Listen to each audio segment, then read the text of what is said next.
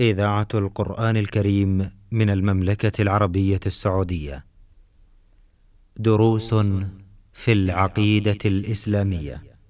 برنامج من إعداد فضيلة الدكتور صالح بن عبد الرحمن الأطرم.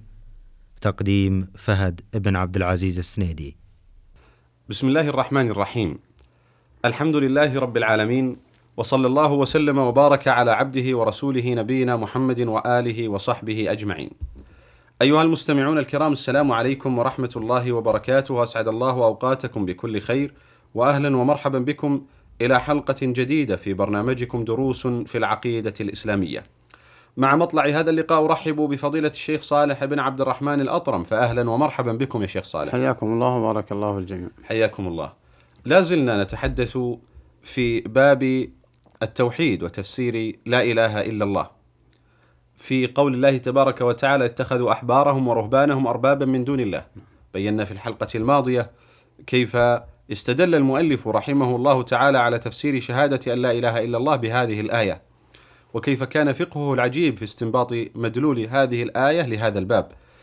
أود أن نتحدث حول هذه الآية حديثا سريعا لننتقل للآية التي بعدها فضيلة الشيخ. بسم الله الرحمن الرحيم الحمد لله رب العالمين وصلى الله وسلم على نبينا محمد وعلى آله وصحبه أجمعين يوضح هذا نص آه، حديث الرسول عليه الصلاة والسلام نعم.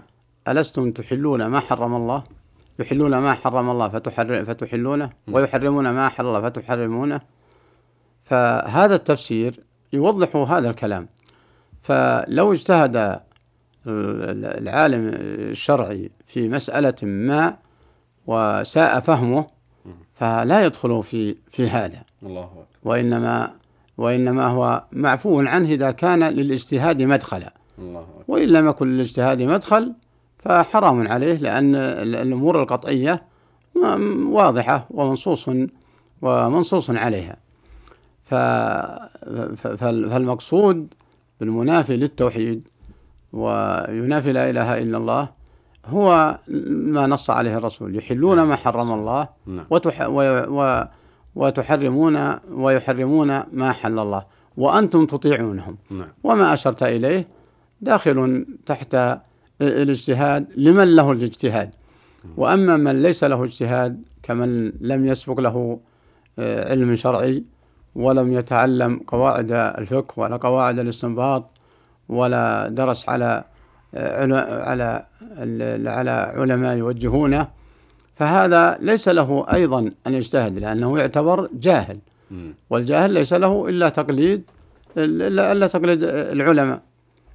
فالجاهل يجوز له أن يقلد العلماء السابقين. وأما التقليد ال- ال- ال- الممنوع الذي يعرف أن من قلده آه، آه، سلك غير الطريق المشروع. أو يعتقد أن التقليد هو الواجب. فالت- فالتقليد يختلف.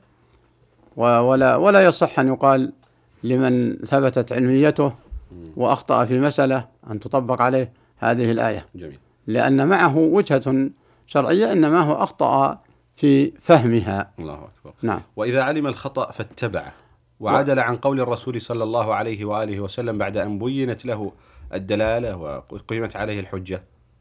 هذا يختلف اتباعه وعن فهم وأخطأ في فهمه أو عن اعتقاد في مخالفة الله فيما نص فيما جاء النص على تحريمه. أو فيما جاء النص على تحليله. هذا لا له حكم. هذا يختلف اختلاف. آه، هذا ال- ال- الذي أشرت إليه أنه مجتهد إذا كان حقيقة. لأن الاجتهاد ما يطلق إلا على من كان على أساس من العلم والقواعد وإنما آه، أخطأ في فهمه المقصود. وأما الجاهل فلا يسمى مجتهد وكذلك المغر من له هوى من تبع هواه هذا لا يسمى مجتهد. هذا اتبع هواه وهذا يقال له مقلد.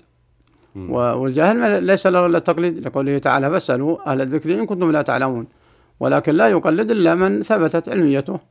ولم يشتهر منها ال- ال- ال- ال- الخطأ وصاحب الهوى الهوى يعمي ويصم. نسأل الله السلامة. نعم. نعم. بعد ذلك ساق المؤلف قول الله جل وعلا ومن الناس من يتخذ من دون الله أندادا يحبونهم كحب الله والذين آمنوا أشد حبا لله. الآية. كيف استدل المؤلف بهذه الآية المباركة في هذا الباب فضيلة الشيخ؟ قبل الدخول في هذه الآية أشير لآخر الكلمة اللي تقدمت واتباع الهوى. وقد جاء في القرآن الآيات الكثيرة كقوله تعالى ولا تتبعوا الهوى فيضلك عن سبيل الله. وقال أفرأيت من اتخذ إلهه هواه ف... فليس كل من ادعى آه، الاجتهاد أنه يقبل منه قد يكون له هوى فإذا عرف أن له هوى فهذا لا يعد مجتهدا هذا يعد م- مخطي مم. وحسب ما أخطأ فيه. قد يؤديه إلى الكفر وقد يؤديه إلى المعصية ونحو ذلك. فالمقصود أن المسلم عليه أن يتحرى الصواب وأن لا يقبل إلا ممن يثق به وبعلميته. هذا هو الأصل. لأن الهوى وذم الهوى جاء في القرآن فيما لا يحصى. لا تكاد سورة تخلو من ذم الهوى. نعم. أما قوله تعالى ومن الناس من يتخذ من دون الله أندادا يحبونهم كحب الله والذين آمنوا أشد حبا لله ولا يرى الذين ظلموا إذا رأوا العذاب أن القوة لله جميعا وأن شديد العذاب. استدل بهذه الآية على أن المحبة نوع من أنواع العبادة. المحبة الخالصة لله سبحانه وتعالى هي من أنواع العبادة. وأن من أحب آه، غير الله كمحبة الله فقد أخل بلا إله إلا الله.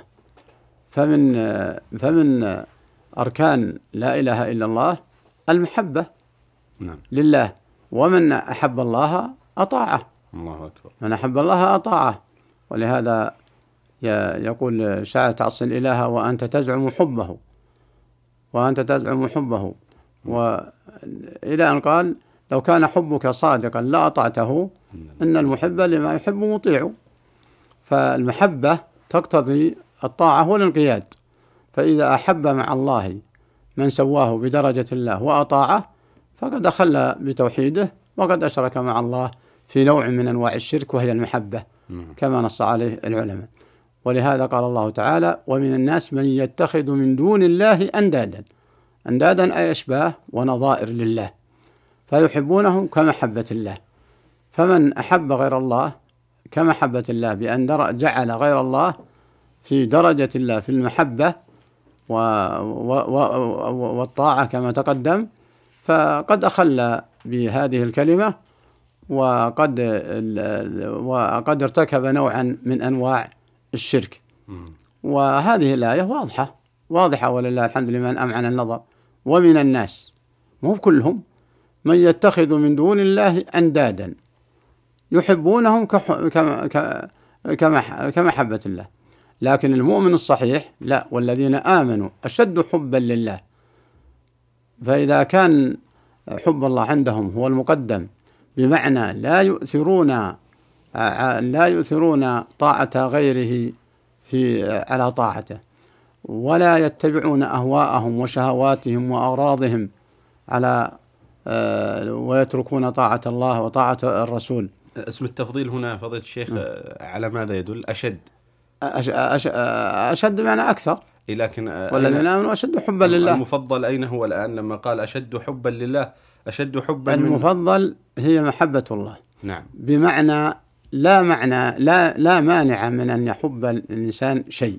مم. لكن لا لا لا حبا يساويه بمحبة الله ولا حبا يحمله على معصية الله ولا حبا يحمله على مخالفة الرسول. نعم لكن فإ- فإذا جاءت هذه المحبة التي هي آه، تسوي ما أحبه بالله أو تحمله على معصية الله فقد جاء بشرك المحبة لكني نعم. أقصد أن آه، يعني أوضح أيضا للمستمع وإن نعم. كنتم وضحتم ذلك يا. الشيخ لكن للتوضيح أكثر تع- نتعاون قال آه، لما قال أشد حبا لله أخشى نعم. أن يفهم أن المؤمنين أيضا يحبون الأنداد نعم. لكنهم يحبون الله عز وجل أشد من حبهم للأنداد وهذا لا يمكن أن يت... يعني يتصور أبدا. لا هذا لكن اسم التفضيل جاء للدلالة على أن المؤمنين يحبون الله عز وجل أشد من حب أولئك لأندادهم. أشد من حب أولئك لأمدادهم وأنه حب ثابت. نعم. وأنه حب ثابت لله نعم, نعم. الله وأن محبة غير الله مهما وجدت فس- فستزول أيضا الله أكبر فستزول فيشمل هذا ويشمل آه، أيضا أن أنها أشد حبا مما مما قد مما هو محبوب للنفوس مم. مما هو محبوب للنفوس ثم أيضا هنا أشد بمناسبة الأنداد على أساس أنهم يطلبون من الأنداد. الرزق والاستغاثة والإعانة. فجعلوا الأنداد بمنزلة بمنزلة الله. فحب المؤمنين لله سبحانه وتعالى أشد بمعنى أنهم يعلقون آمالهم بالله لأجل محبته وأن محبة أصحاب الأنداد لأندادهم لا تنفعهم شيئا. لا تنفعهم شيئا مهما سووها بمحبة الله. ولذلك عقبها بقوله ولو يرى الذين ظلموا ظلموا. إذ يرون العذاب. نعم. يعني لأن هناك تسقط كل المحبات غير محبة الله عز وجل. نعم. وفيه دليل أيضا. على أن من سوى محبة الله بمحبة غيره أنه أيضا قد خرج عن الطريق. نعم. وأنه أشرك. بحيث نزل غير الله بمنزلة الله.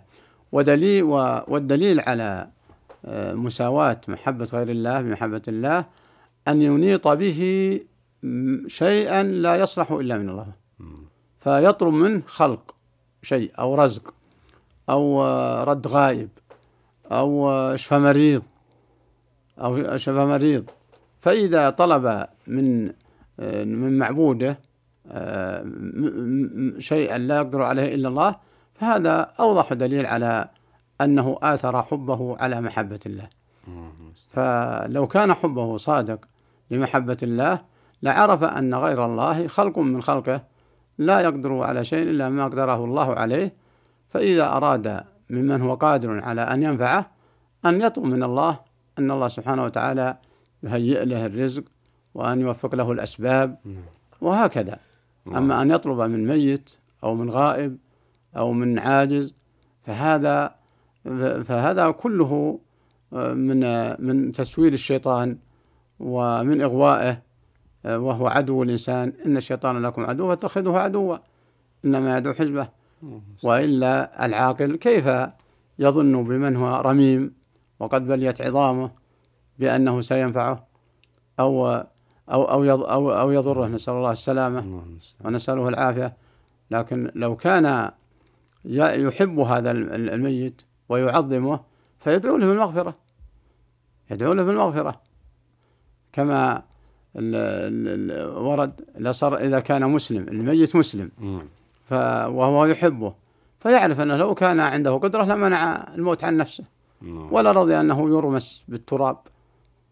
الله المستعان. فيا مقلب القلوب. اللهم آمين. ومن الناس من يتخذ من دون الله أندادا يحبونهم كحب الله. فما بالك فيما آثروهم على محبة الله؟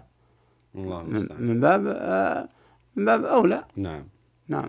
شكر الله لكم يا شيخ على هذا البيان وأتمنى أن يتجدد اللقاء وأنتم على خير. أيها المستمعون الكرام في الختام تقبلوا تحية زميلي خالد منور خميس من الهندسة الإذاعية حتى نلقاكم في حلقة قادمة مع درس من دروس العقيدة. أستودعكم الله والسلام عليكم ورحمة الله وبركاته. دروس في العقيدة الإسلامية.